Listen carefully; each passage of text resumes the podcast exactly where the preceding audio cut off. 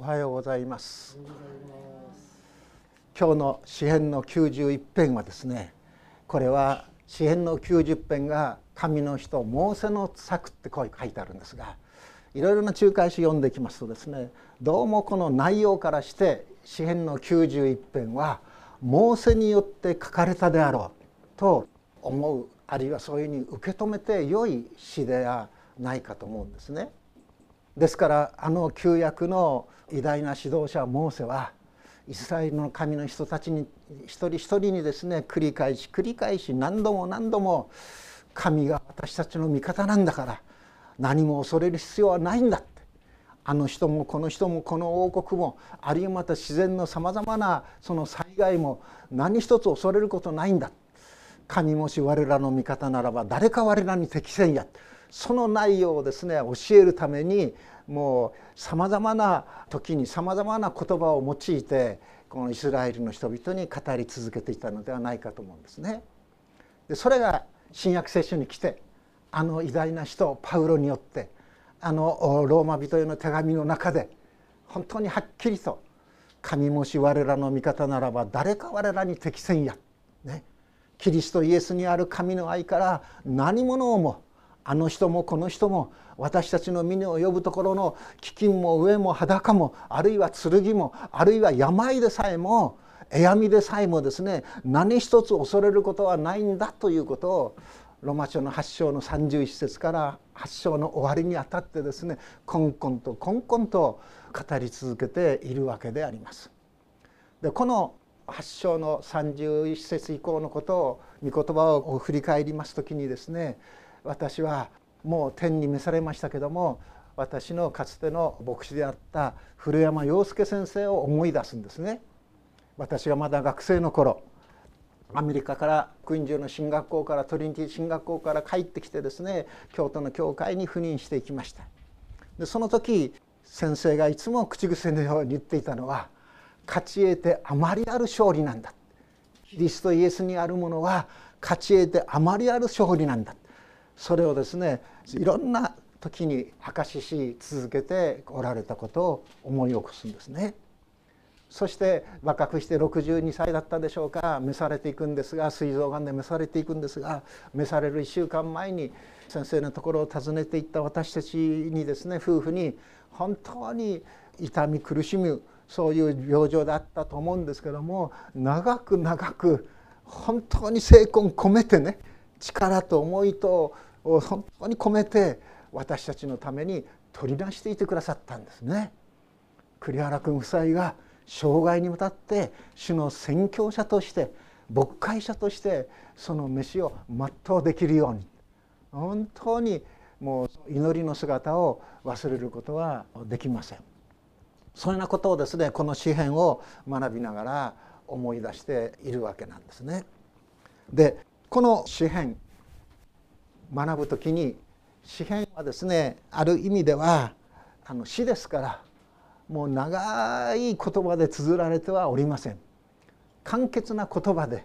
そしてまた本当に一つ一つ思想がですねまとめられてそして一編ずつ一編ずつ一編ずつ語られているわけなんですね。でこの詩をこの詩篇を学ぶ時に皆さんも是非心がけいただきたいと思うんですが今日もですね「糸高き方の隠れ場に住む者は全能者の陰に宿る」とありますけどもその一つ一つの言葉糸高き方とはどういうことを聖書の中で言っているんだろうか隠れ場とはどういうことなんだろうかあるいは全能者とはどういう場面で旧約の人々にですね現れてそして宮沢を確かなものにしてきたんだろうかあるいはまた「私は主に申し上げよう。我が酒どころ」といった時にこの酒どころはどういう意味があったんだろうか。具体的にね。モーセがもしこの詩篇を作ったとするならばモーセがですね酒どころにかくまってくださったので私は自分を壊すことなく取り乱すことなく主の使命を全うできた。そういう場所があったはずなんですね。ですからそういうところをですね読み続けて見続けていく。そうしますと実にこの詩篇の持っていますところのいわゆる市場というんでしょうか。言葉がですねそれを通して私たちに伝えようとするところの雰囲気というんでしょうか。あるいはまた息遣いというんでしょうか。それがですね本当に2,000年3,000年いや5,000年そういう時空を超えて私たち一人一人のうちにですねスーッとこう染み渡ってくるのではないかと思うんです。ですから通りいっぺんにそっとこう読むならばねもう3分で説教終わるんです。ですけどもそのように一節一言葉一言葉をですね大切に読んでいく時に本当に早く終わらせたくない もっとこの支援でこの作者が言っている恵みのその信仰の世界の中にですね私たちは足を踏み入れていきたいそういう思いになるんですね。ですから私はこの箇所をまとめて書いていく時にですねこういうふうに書かせていただきました。詩編91編を各節各節丁寧にたどってそして御言葉の学びの旅を続けましょう。御言葉の学びの旅を続けましょう。この旅を通して私たちの日々の歩みに主をたたえる賛美と主の慈しみの深さというものを味わわせていただきましょう。そういうふうにこうメモに書き留めさせていただきました。まさに詩編の27編4節から5節のところを見ますとですね後のですねモーセから言うなら随分後の人物ですけどもダビデが本当に祈り深いまたさまざまな試練の中ででも信仰を全うしていった過ちもありましたよ。でもそのダビデがですねたった一つのことを主に願っているんです。あれもこれもこれもっていうんじゃなくてたった一つのことを私は主に願ったっていうんですね。それは何か私の命の日の限り私が生かされている日の限り主の家に住むことを私は願ったっていうんですね。なぜ主の家に住むことを願ったのかというならばそこは主の麗しさを仰ぎ見ることのできる場所なんだ主の麗しさを仰ぎ見るところのできる場所。それが主の家なんだ。そしてその宮でそのところで思いにふけりたい。どういう思いにふけりたいかっていうならば主があの時こうしてくださった。こういう危険な時にですね主は私を本当に守り支えてそれ以上悪にそれ以上誘惑に陥ることがないようにしてくださった。そういう主の支えその思いにふけるために私は主の家に住みたいんだっていうんですね。それは主が悩みの日に私を隠れ場に隠しその幕屋の密かなところに私をかくまい岩の上に私を上げてくださるからなんだっていうんです。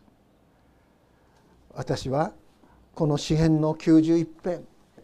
まことにですねこのモーセの作と言ってもいいかと思うんですけどもモーセのあの120年に及ぶ人生80歳でモーセは公の仕事に就くわけですね。召し出されて。そしてイスラエルの民をエジプトからですね連れ出して。そして荒野の旅を導いてそして行かれるわけなんですけども本当にモーセがあの90編で言っているように人生とは儚いものなんだって。70年なんだって。あるいは健やかにして八十字に至らん80年なんだと言うんです。どうもその人生は素晴らしいものかとは言ってないんですね。その穏やかにして八十字に至らんと言っているそのモーセの人生観なんですけどもその人生はですね何て言ってるかというならば労苦と災いだって言うんです。70年健やかにして80年に至る我らの一生は労苦と災いだ。それは早く過ぎ去り私たちも飛び去るんだっていうんですね。そんなに希望がないのか。人生を振り返ってみた時にですね労苦と災いだけだったのか。そうではないですね。この90編もずっと読んでいきますとその中にですね私たちが悲しみ苦しみにあった日々に応じていやその苦しみにあったその苦しみの2倍も3倍もですね私たちを楽しませてください。私たちを喜ばせてください。そうして私たちの手の技を確かなものにしてください。すなわち私たちがこの生きた70年なり80年なりその人生を振り返った時にああこのことのために私は主に選ばれてそして主に守られて主に支えられてここに来たのだという自分自身自己満足じゃないでしょ自分の中にある主から受けた使命命を本当に漏らすことなく使い切らせていただいたというそういう達成感っていうんでしょうかね。それを私たちは味わうことができるんではないかと思うんです。前置きが長くなったかもしれません。この詩篇の91編一節。まず何と言っているかというならば糸高き方の隠れ場に住む人は全能者の影に宿るっていうんですね。原文の文字から言うならば住む人ということがここに出てくるんです最初。住む人。どこに住むのか。その影に住むんだっていうんですね。Seek cover そこに住む人なんだっていうんです。そしてそれはどういう隠れ場なんかというと糸高き方の隠れ場だっていうんですね。住む場所。住む場所が定まっている。これはどんなにか安らぎを私たちに与えると思うんですね。住む場所が定まらない。どんなにか不安になろうかと思うんです。具体的に実際的にね私たちはこの地上に生を生きているんでしょ。で私は宣教師としてインドネシアの地にあの使わされていきましたインドネシアジャワ島のですね西部西部でですねマランというですねオランダ人が作った美しい町があるんですその郊外にバトゥーという石という今なんですけども地域があってそこは熱帯のインドネシアでもですね高い500メートル以上のところですからリンゴが取れる場所として知られているところなんですね。でそこにドイツ人の宣教師が戦後第二次世界大戦後やってきてでそこに進学校ができてそこにまたですね教育教育といいましょうか放送の設備もできてそこにまた出版もできてっていうふうな日本で言うならば PBA 太平洋ラジオの放送協会と命の言葉社とあるいはね TCC とかですね一緒になったようなそういう広いキャンパス働きの場所があるんですね。そしてそこで私たちは来ました。行く前にですね住まいのことは心配するな口やかましく言われたんですね。向こうで全部準備するから栗原心配しなくていいっていうことだったんです。でもその住まいのことでいろいろな問題が起こりました。こんなにも住むということに関して苦労がね細やかな交渉が。そしてその交渉にはですねいろいろなそういうやり取りがありますから。悩みました。ある意味では私はもう他に二家族の宣教師がいましたから彼らのために私は身を引かなければならないかもしれないというところまで追い込まれました。本当に行く場所がない。どこに持ってきようがない。開いている場所は上だけだっていうことです。でしょ？開いているところは上だけなんですね。どんなに苦悩になるか。眠られぬ日が続くかということです。いろんな問題がそこから起こりましたけども。でも不思議なように不思議なところから神様は助けて送ってくださってそして解決の道を備えてくださいました。本当に住む場所。日本で牧師をしていた時にも私はほとんど教会の2階かその牧師のスペースのところにずっとこう住んできました。そしてまた古川のところもそうですね。そしてこちらの方に引っ越す時もそうでした。本当に不思議な神様の御手の技としか言いようがない。吉田先生といろいろ話し合ってですねああこういう家の出物があるけども先生どうでしょうか。ね。ああいいでしょう。なんとかなりそうだっていうのでじゃあ2月にですね頭金入れましょうってはいじゃあ送りますって入れたんですね。で3月10日契約をですねする日なんです。残りのものを全部払って契約する日だったんですね。2011年3月10日ですよ。で契約しましたって連絡あったんですね。ああ安心だと思ったんです。そしたら翌日例の2時46分例の大震災です。私はね早まったと思ったんです。もう建てて随分経ってる家ですね。古いんです。もうこれは失敗したと思ってね全部やられちゃってるだろうと思ったんです。で連絡つきません。携帯も何も全部。で確か金曜日でしたねあれはね。で土曜日日曜日。日曜日の礼拝もですね本当に皆さん古川の人がもう来れる人がいろんな手を使って来てくださいましたけども週報も何も印刷できません。電気が全部消えちゃった。ああ当社マン残してばよかったと思ったぐらいですね。でも十数名来て礼拝して終わりました。そうしましたら吉田先生の一人のお子さんがね車に乗って軽に乗ってトコトコトコトコってやってきてくれたんです。そして私の安全をね確認してまた家に戻ってくれた仙台に戻ってくれたんですね。ガソリンもスカスカだったそうです。で家は大丈夫だということで。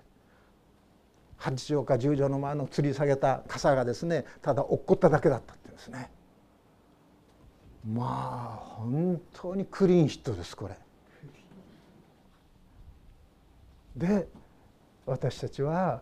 そこに身を寄せるっていうか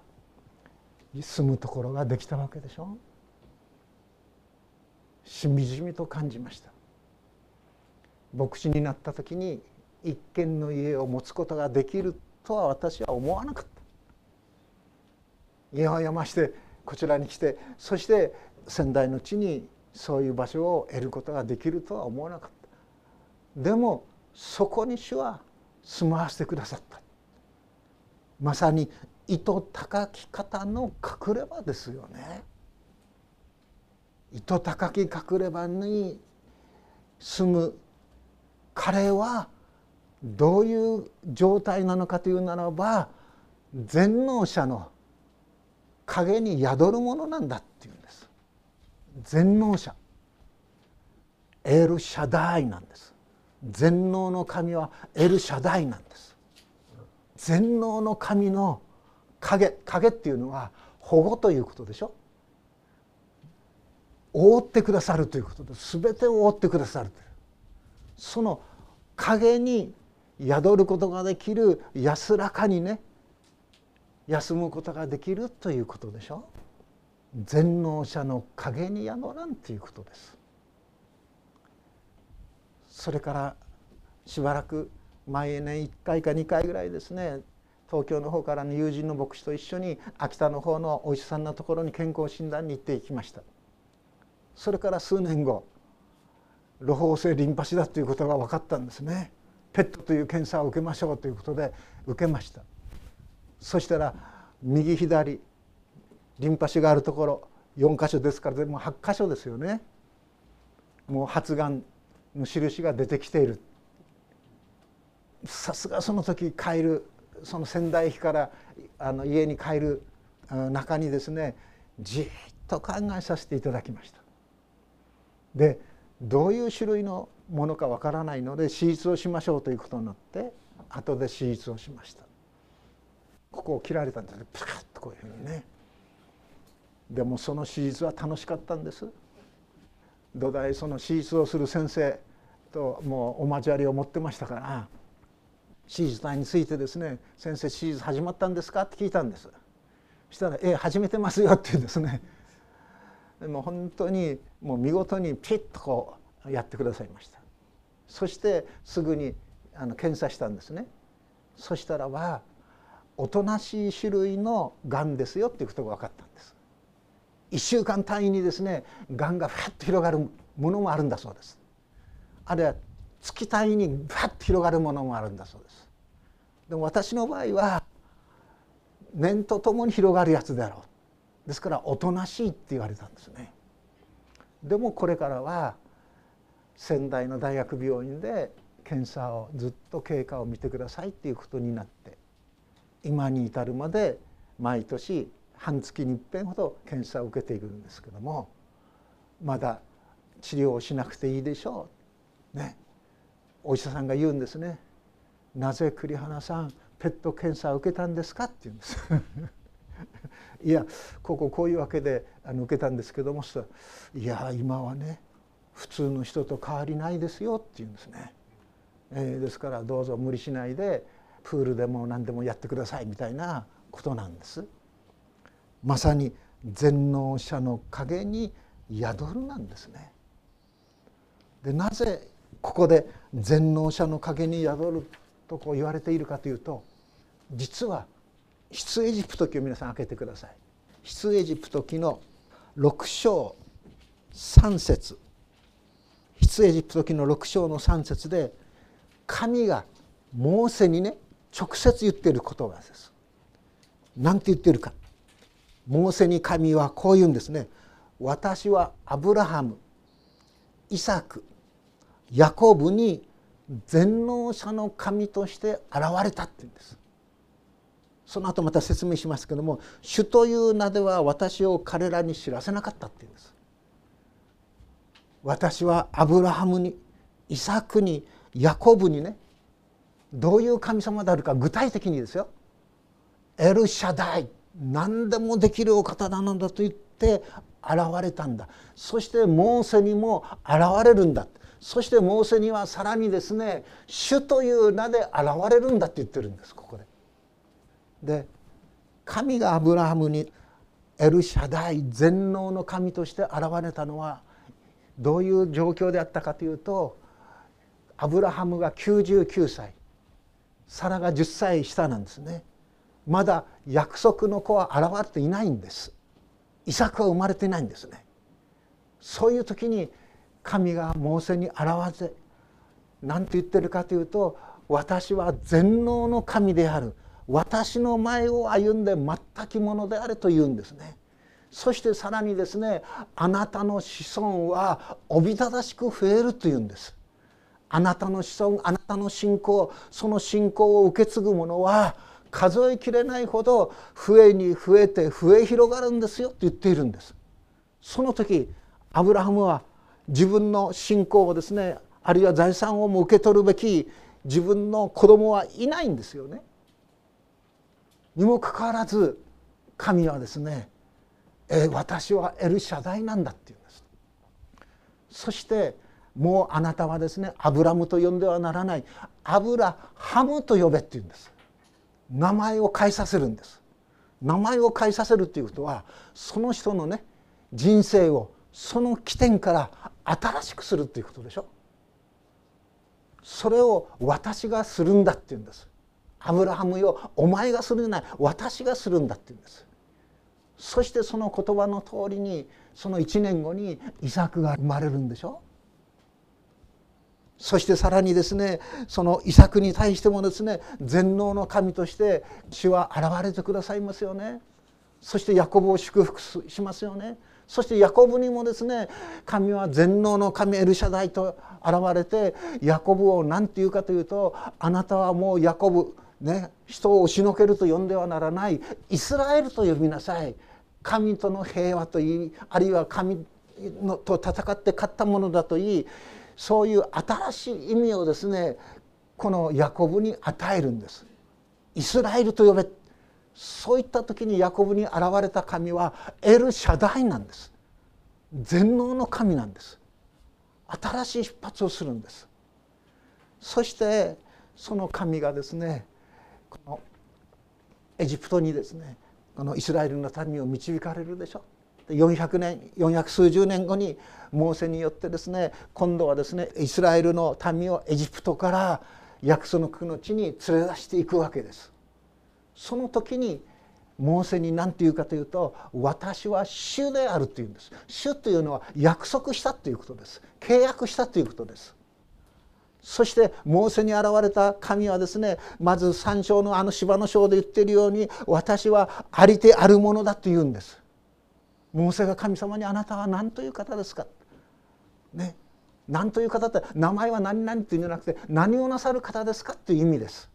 その時私はありてあるものなりすなわち私はアブラハムイサクヤコブに約束したようにこの地をカナンの地をですねあなた方に与えると約束した神なんだというわけですね。そしてモーセはそのエルシャダイ全能の神であり約束をたがわない神であることを信じるゆえに弱い八十にしてあるいは口下手でもあるのにもかかわらずパロ王の前に立つんでしょ？パロよ私の民を生かせよって言うんですね。で何回やっても何回やってもパロは生かせないわけですいよいよかたくなにかたくなになっていくわけですよね。ですけどもついに神の御手がですね及んでエジプトの地に及んで最後にどういうことがあったかというと杉越が起こるわけでしょ？あの杉越鴨居にですねこの羊の毛をですねあのヒソプの枝につけて塗ったイスラエルの民の前にはですね、ま、はの中にいた人は誰一人滅びませんでした。しかしそのことを拒んだ者は全部滅びました。あの主の使いは何だと言われているかというとおそらくね解釈はいろいろ分かれますよ。ある種の疫病であったろうというんです。しかもその疫病は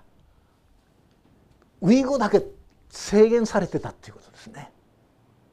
奴隷が生んだウイゴからパロ王の初めの子までウイゴだけに滅びたっていうことです。そして死人の出ない家はエジプトの家には一軒もなかったと言われてる。それに反してイスラエル人の家には死人は一人も出なかった。それでエジプトの人々はですねもうイスラエルよ俺のとこから出ていけっていうことで無理やりね強制的にエジプトから追い出したということです。それが言われて語られているところですよね。そしてイスラエルは出かけていくんでしょ糸高き方の隠れ場に住む者は全能者の陰に宿る。二節私は主に申し上げよう」って言うんですね。我が酒どころ我が鳥で私の信頼する我が神って言うんです。私が信頼した神それはなんと素晴らしいことかっていうことです。一つだけお話しして終わりにします。2節だけど今日はあるいは3節ちょっと間かもしれませんけども信頼ということはどういうことか分かりますか？信頼ということと信じるということの違いがあるんです。信頼というのはスポーツに例えるならばプロ野球に例えるならばああもう勝ち試合だって。あと8回と9回0点に抑えれば勝つという時にああそれでは楽天だったらばあの松井を出せば大丈夫ですとかですね。その彼の実績を見てそして信頼してストッパーとして出すわけですね。信頼する前に信頼するためにはその人の前もっての行為なり行動なりそれが信頼に値するものでなければならないんです。でなければ信頼できないんです。でも信仰というのはどういうことですか？信仰。もう一番信仰深い方は誰々かというならば神ご自身ですよ。信仰によってこの教会は生まれ信仰によってこの教会築き上げられてるんです。なぜかというならばエペソビトで学んだように2章エペソ書の2章を見ますとねこの教会に集っている私たち一人一人はかつてはどういう人物であったかかつては罪の中に死んでいたものでしょ。咎の中に死んでいたものそして生まれながらの生き方にですね振り回されて神の怒りを買って当然なものそういうものばかりなんです。少しは真面目な者がいてねああ彼だったらば教会作れるだろうそう言って教会ができたんじゃないんですね。教会は教会を作るために用いられた人材はどういう人であったかというならばみんな罪のために罪の力に流されて死んでいたものなんです。咎に流されて悩んでいたものなんです。そういう者たちを神はね憐れみ深く恵み深い神は選んでですよ。選んでキリストイエスにあって新しく生まれ変わらせてくださってそして教会をそこに築き上げてくださったんです。これはもう信頼じゃなくて信仰なんです。ですから信仰の創始者であるイエスを仰ぎ見ようとあるでしょうけどもまさしく信仰は誰から学ぶことができるかというならばイエス様から学ぶことができる父なる神様から学ぶことができるんです。父なる神は実に本当に信仰に深いいや深いと言うと失礼かもしれません。信仰そのものの方なんです。神が私たちを信じてくださっていたんですその神が私たちを信じてくださったその神の私たちに対する愛思いというものは神明記に書いてありますように恋焦がれるようなものなんです。イスラエルよあなたをですね私の民としてここに連れてきたのはあなたが全ての国の人々よりも本当に大きかったからでもない立派だったからでもない。いやむしろあなた方は荒野で瀕死のですね死にそうなそういう者たちであったんだっていうんですね。最も小さいものであった。でもそのあなたをアブラハムイサクヤコブに私は約束したから恋したって愛してですよ。もうこの場合の愛というのはもうすがりつくっていうことなんです。もう話したくない。あなたを恋したって私はあなたを選んで私の民としたんだって。そして私をイスラエルの人々をどのようにこの約束の地に連れてきたかというならばあのわしが本当に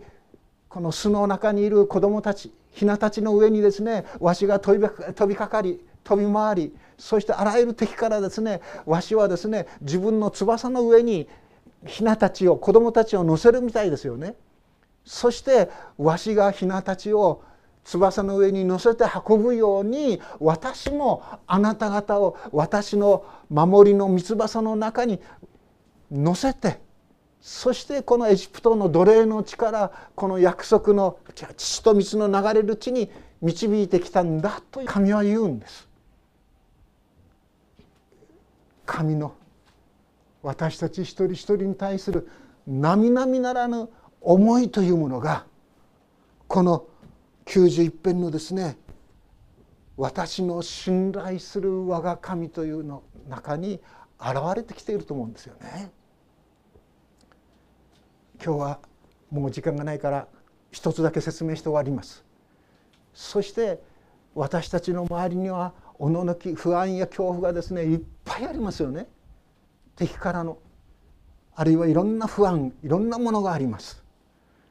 そしてその病気もあります。その病気の中でも一番恐れられるものが疫病です。流行り病です。防ぎようがないんです。この疫病この疫病と訳された言葉はどういう意味の言葉かを調べていきましたら実に興味深いんです。すなわちヘブル語はですね日本語の漢字にこうちょっと似てるんですね。で語るとか言葉っていうのはダーベールという言葉なんですヘブル語では。その同じシーンなんです。でもそのダベルをですねダーベールを母音記号をつけることによってデベルとも呼ばれる呼ぶんですこのレベルそれが疫病と訳されている言葉なんですですから恐ろしい激しい疫病というのは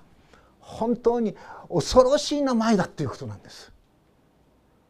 コロナウイルスと聞いただけで今人々は恐れるでしょ。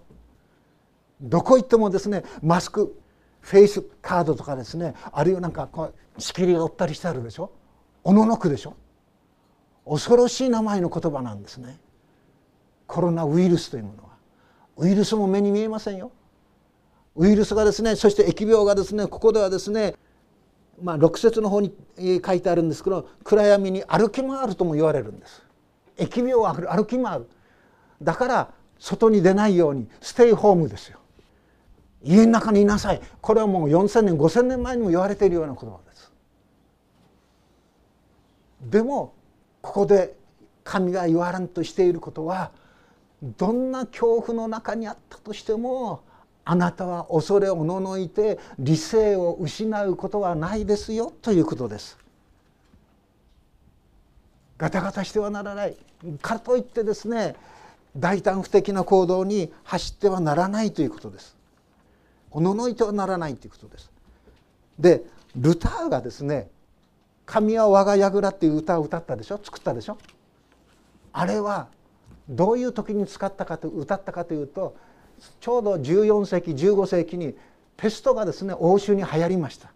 欧州の3分の1から4分の1はなくなったと言われています。そのさなかにルターが作った歌があの「神は我が櫓」なんです。ここでもモーセがですね「神は我が櫓だ」と言ってますでしょ。砦だと言ってますでしょ。そしてそれはどういう意味であるか。実にルターは冷静に着実にある書簡を書いているんですルターが。どういう書簡かというと死の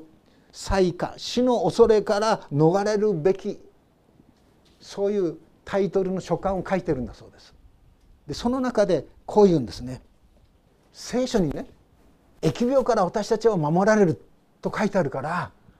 もう疫病なんかで恐れをおののいてですね自粛して縮こめてそういう必要はないんだそんなことはルターは言ってはないんですね。言ってなくて聖職者に牧師にあるいは公務員に対しては自分に与えられた使命をきちんと果たしなさいって言うんです。そしてさらに何て言ってるかというならば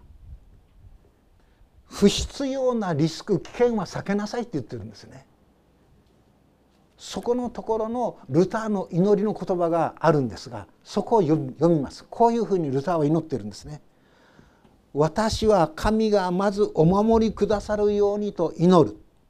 そうして後私は消毒をし空気を入れ替え薬を用意しそれを用いる。